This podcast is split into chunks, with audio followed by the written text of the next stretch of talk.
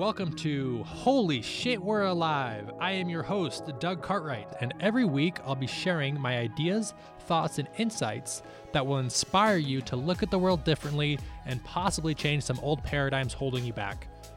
Hopefully, by sharing my stories with you, you will be able to step into the highest, most authentic version of yourself so you can fully maximize your life and your human experience. Hello, friends, and welcome to episode two of Holy Shit, We're Alive. I'm your host, Doug Cartwright, and I'm super excited to share this episode with you. Um, for those that have kind of followed along with episode one, the intention of this podcast is to give you insights and tools and hopefully spark some new ways of thinking so that you can also have the greatest appreciation of your life. Um, so often than not, we're so stuck in our stories that are holding us back and we're not even aware of them. And today I want to talk about two types of stories that we all have.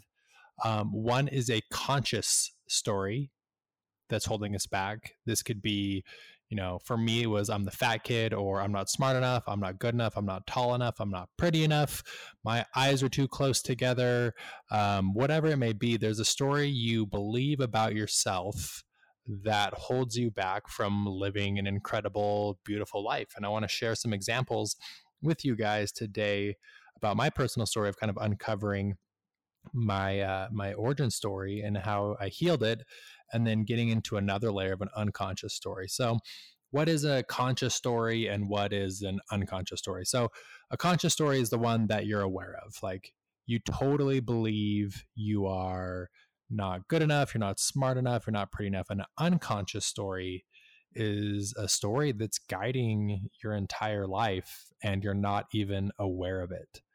You know, it reminds me of one of my favorite quotes from Carl Jung, who says, Until you make the subconscious conscious, it will guide your life and you will call it fate. And this is such a true quote and a true um, true expression of what he means and and I've, I've seen it in my own life.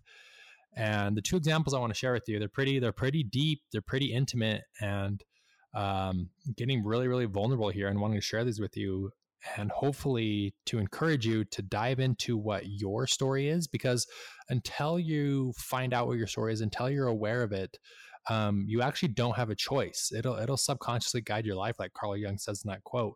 And so the intention here is to hopefully you too can do the work, pull out your conscious story, pull out your subconscious story, and once you have the new ability and the new awareness around that, it gives you it frees up your whole life to make new decisions. And what I mean by that, it's, it's pretty simple. So my my story is a little bit different um, in the sense that I lived with it for so long and was aware of it. So my story was always I was the fat kid, and and the thought pattern behind that was, okay, I'm the fat kid. What that means is then something is wrong with me. You can physically see that I'm damaged or I'm I'm not right and something's wrong, and so because of that, I am not worthy of love or validation or success. And um, until my you know mid to late 20s that story of being the fat kid really ran my whole life.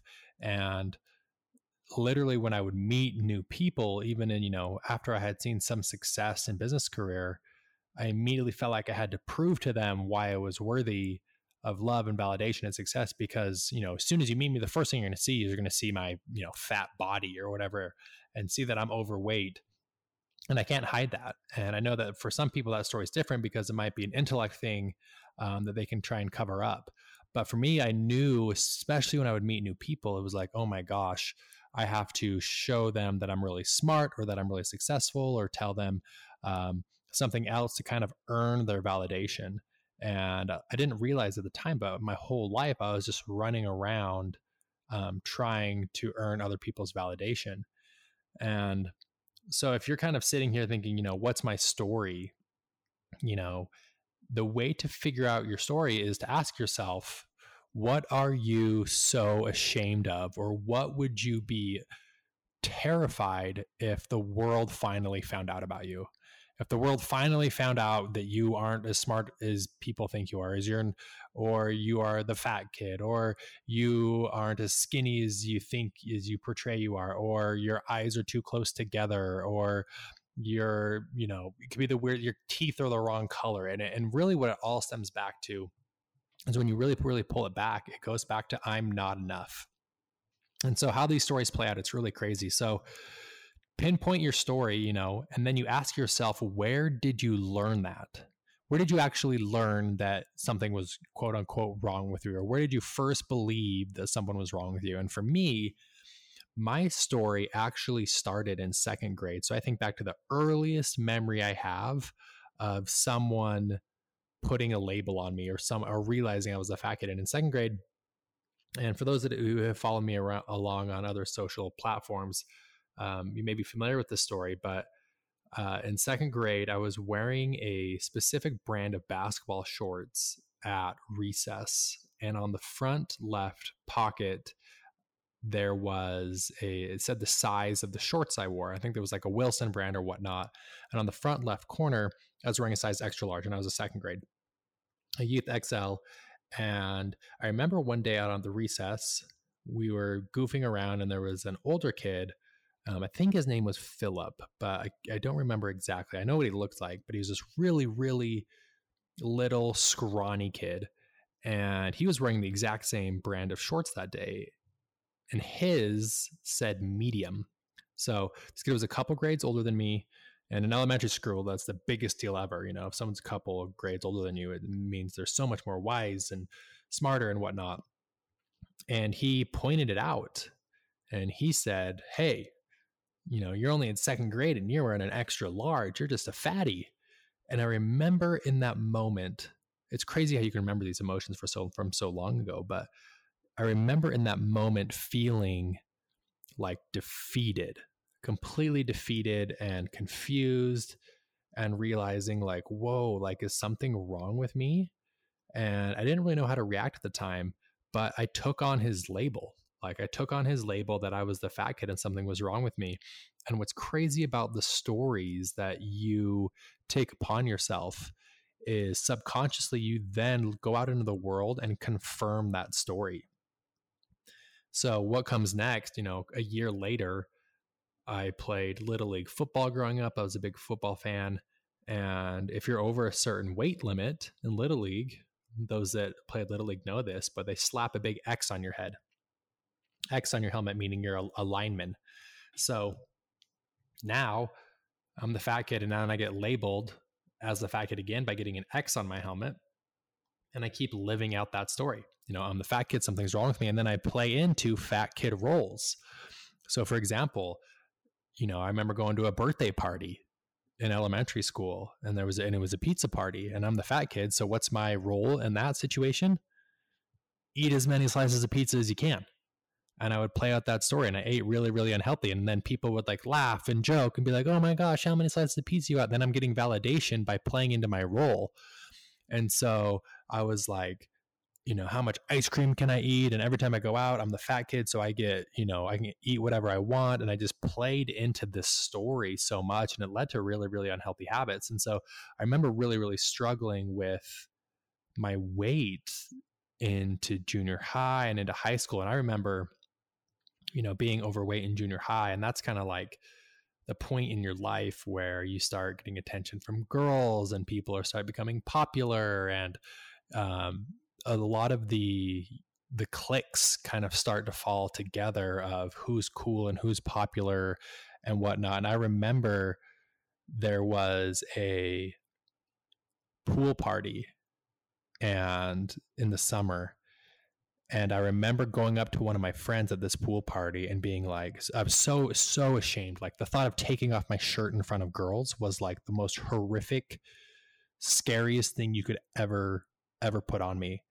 And I remember going to this pool party and telling one of my best friends at the time, like, hey, I'm going to walk next to the pool with my shirt on. And will you like shove me in as a joke so it looks like I got pushed in the pool with my shirt on so I don't look like an idiot because I'm the fat kid swimming with his shirt on?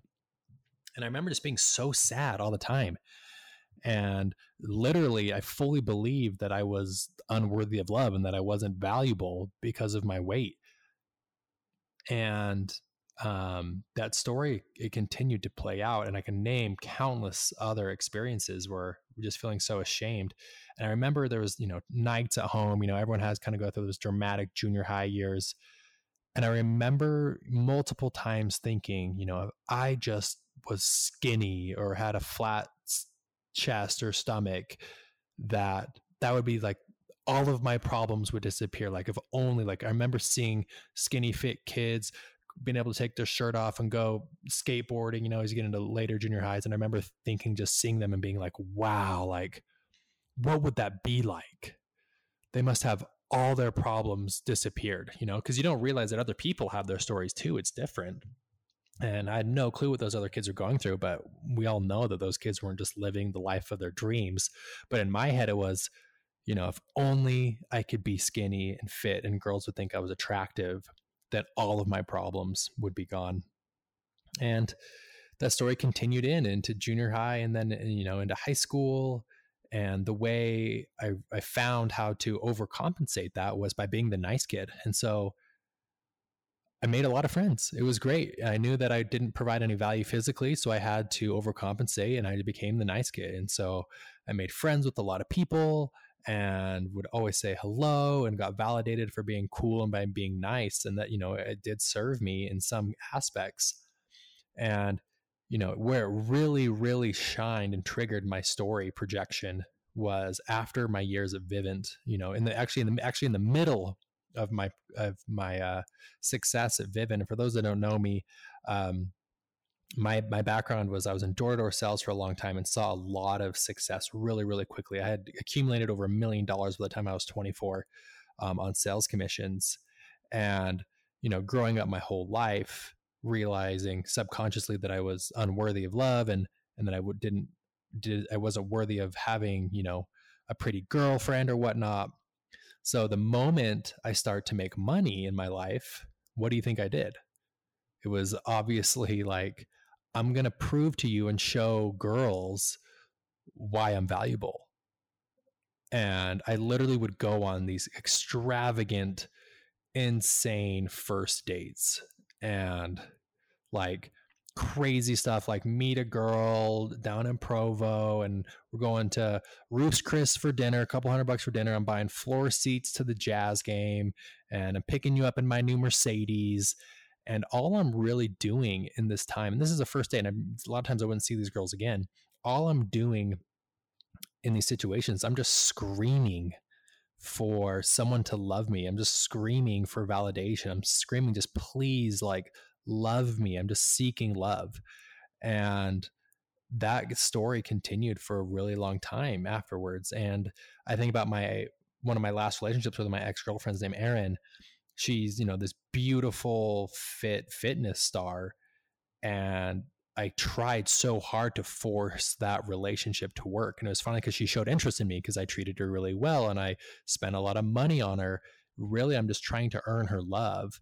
And subconsciously, I didn't realize at the time it was the only reason, not the only reason, but a main reason of me me forcing that relationship so much was in my head, subconsciously, the story was if this beautiful blonde fitness model is attracted to me, then the rest of the world, then it shows the rest of the world that I'm valuable. Then the rest of the world will know that I'm actually really okay. Like if this beautiful person approves of me, then everyone else should approve of me too. And I spent my whole life trying to gain that validation.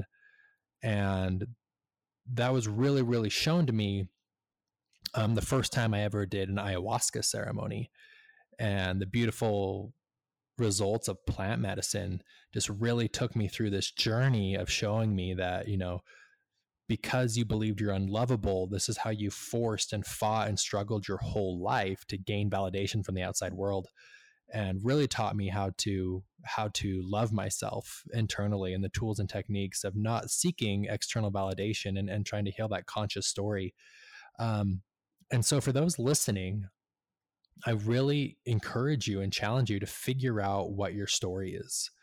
And like I was saying earlier, the way you discover that story is to ask yourself what would you be so ashamed of or or so terrified if the world found out about you you know, whether you have a substance abuse issue or a physical appearance issues or cognitive issues, whether you don't think you're smart enough or tall enough or capable, or you think you're an imposter at work or whatnot, whatever it may be. And then once you decide, figure out what your story is, the next piece I love asking and really diving into on these conversations with people is asking, where did you learn that? And think of the earliest memory you have of where you took on that label and took on that story. And initially at your first, you kind of have a memory that comes to mind and you're not really sure. If there's an early memory that comes to mind, that's exactly where you learned it. There's a re- you know, think of all the memories and all the experiences you've had in your life. There's been billions of experiences. There's a reason specific memories hold on to us, and it's because that's where our mind started to shift. So go back to that situation, that first situation where you believe something was wrong with you, and when you took on that label. And then I love this part where you actually, you know, it's a thought experiment is you actually pull yourself, you know, relive that situation and pull yourself out of the situation and look at it from a bird's eye view. And you ask yourself, you know, is it possible you're missing information here, right? So, where were you? Who was there? What was going on? And 99% of the time I do this with people is the person who put that label on you is majority of the time projecting their own insecurities. And so ask yourself the person that gave you this label or the situation that where you took on this label, what may have the other party been thinking? What may they what may they have been going through? Right? And how did they possibly project onto you? And so when I do this with my own story at recess, you know, it's possible that this kid, he was really scrawny and small for his age. So he probably felt really insecure for being small and weak. And so the way he he overcompensated for his story is he projected his insecurity on me and it probably made him feel strong and powerful by me putting me down. A big kid by putting a big kid down it probably made him feel more superior. So really when I look back at this memory now, it's really beautiful because it's like wow, that time where I took on that label, it had absolutely nothing to do with me had everything to do with this kid's own insecurity. And once you can see these new perspectives, it gives you the opportunity to release that story, you know, back into the universe and, and give it back because it's not you, it wasn't your ever your story or your label to take. And this is where you start to really dig into your stories because, like I said, we all have a conscious story, but where the real beautiful, like life changing level up experiences when you get into a subconscious story. And what I mean by a subconscious story is a story that's guiding your life that you're not even aware of. And the prime example for me is the aftermath and the residue of being sexually abused as a kid. So um, the story goes as this, and, and I'm, I'm kind of a little nervous to share the story because it's so vulnerable, but um, I feel like it's really important to share this message because I know the profound effects of once you heal your story, how beautiful your life can be. It really can be one of those like, holy shit, I'm alive moments. And you're so excited and full of life because you can peel back these layers that are holding you back. But, anyways, um, the way this story breaks down is when I was six years old, I had a friend that lived in my neighborhood. Um, and he happened to be eight at the time. He was two years older than me.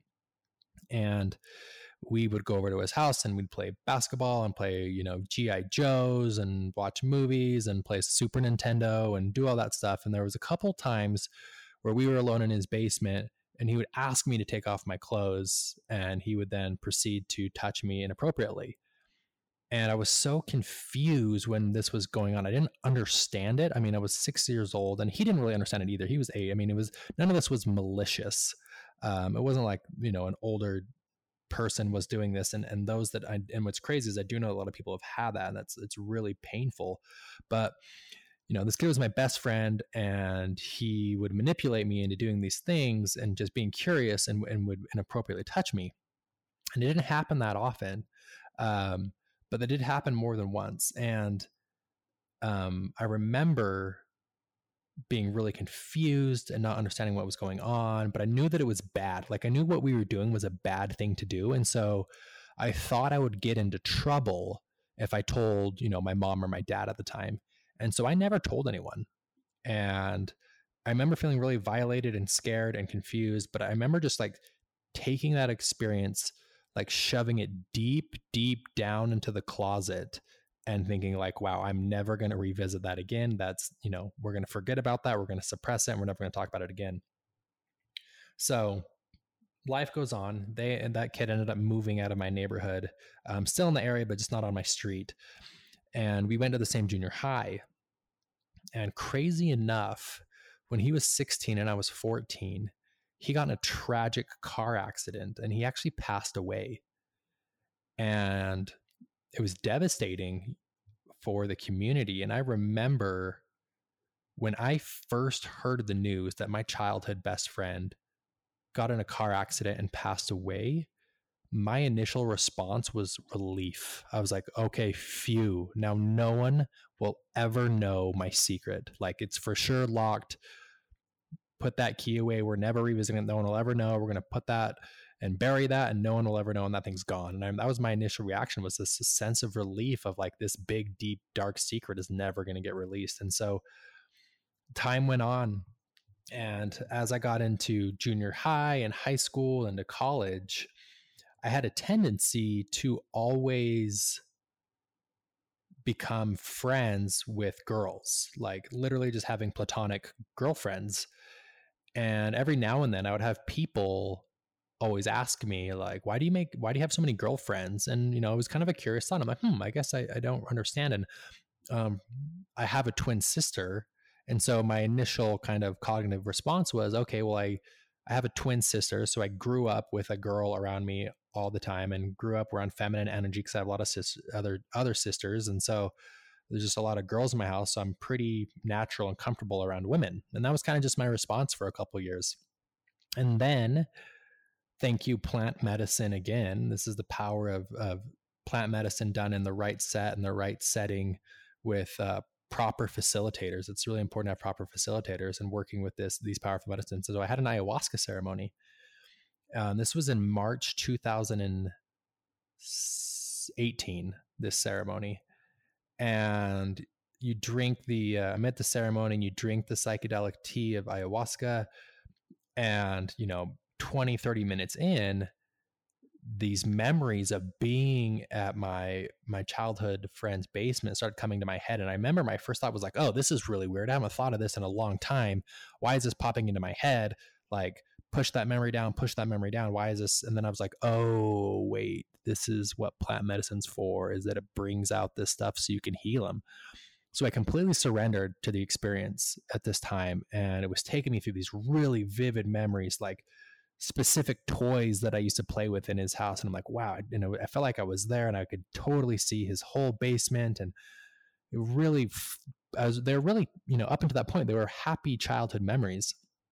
And you know, then and then it goes to the I replayed these situations, you know, where I was abused, and they're really painful to watch. And I remember reliving them, and it was really uncomfortable. And anyone who's done plant medicine um, under knows exactly what I'm talking about. Just the how uncomfortable it gets and it can be confusing and whatnot. And so I'm kind of, you know, in a difficult experience.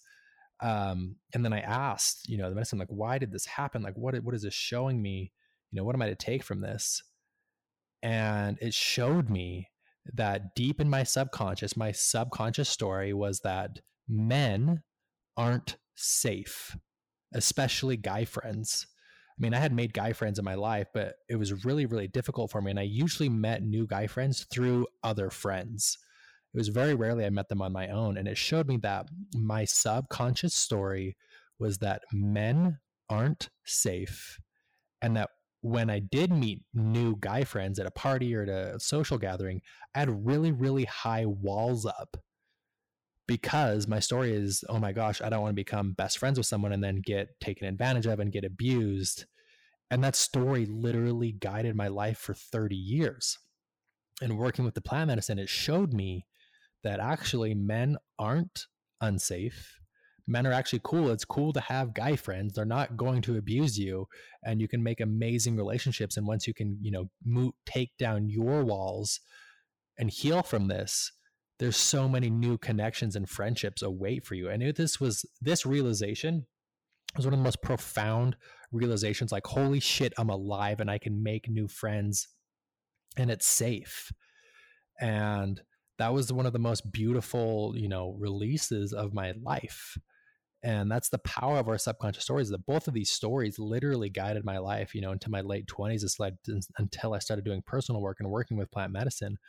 And there's so much power in revisiting these really traumatic episodes in your life. And there's really a lot of power of being conscious and deciding to do the work for yourself. And now, you know, as after I look back at that moment, some of the closest people in my life are new guy friends that I've happened to meet.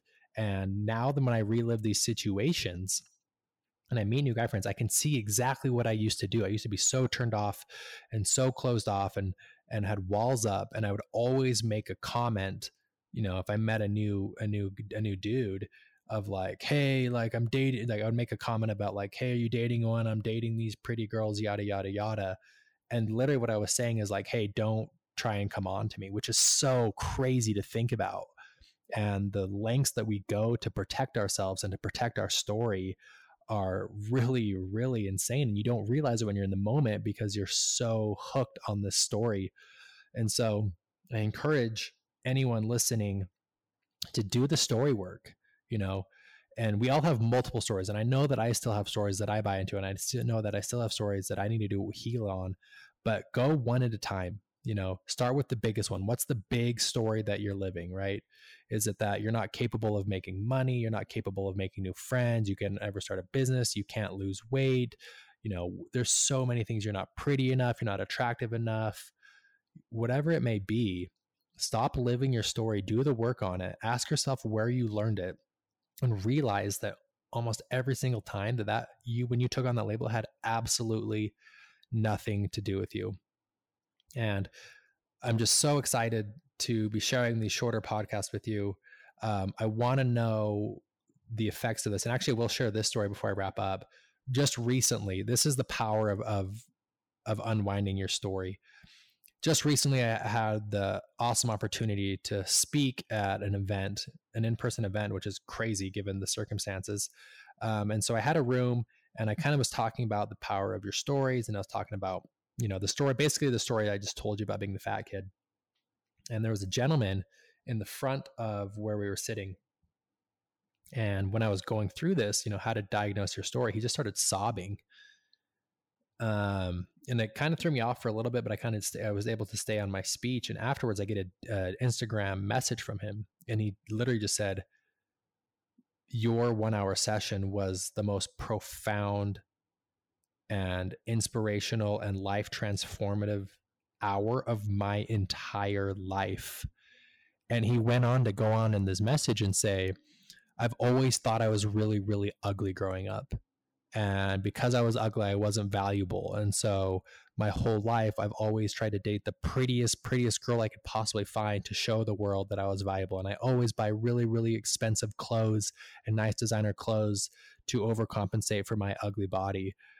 And this dude is, by the way, this dude is not ugly by any means. He's just a very, you know, he's a normal, fit human being. He was not ugly by any means and but he believed that he was and it guided his whole life and it caused depression and sadness and overcompensation that he didn't feel like he was enough and now he's doing the work and he's working with me one-on-one in my coaching program and his whole life's about to change as he no longer is running around the world seeking validation seeking people to support him because he's getting that from within and that's the power of this is once you can really heal your stories you no longer need external validation because you have all the validation from within. And when you have validation from within, it gives you permission to express yourself in your truest, most authentic way because you're doing it for you and your happiness isn't dependent upon other people's opinions. And if you can get to that place, it's literally like you've been carrying a ball and chain around your whole life and you're just used to it. And someone's able to cut it off, and you're like, whoa, this is what it feels like to walk and run and jump didn't even know it was possible. It's literally like a holy shit, I'm alive moment. And so I encourage you to do your work on your story. If you have questions about this or how to diagnose your story or want to just share some insight, I would love to hear from you guys. Um, my Instagram is at Doug underscore Cartwright. I, I answer every single DM. Um, and those that want to take this the next step, I highly encourage people to download my app, The Daily Shifts, in the Apple App Store. It is a habit tracking, goal setting, meditation, mindfulness app that is absolutely transformative. I have incredible reviews online. I'm really excited to share this stuff with you guys. And I'm really excited to continue to share these podcasts with you. And I want to hear from you. So please send me a DM and let's go from there. Much love, and we will all chat soon.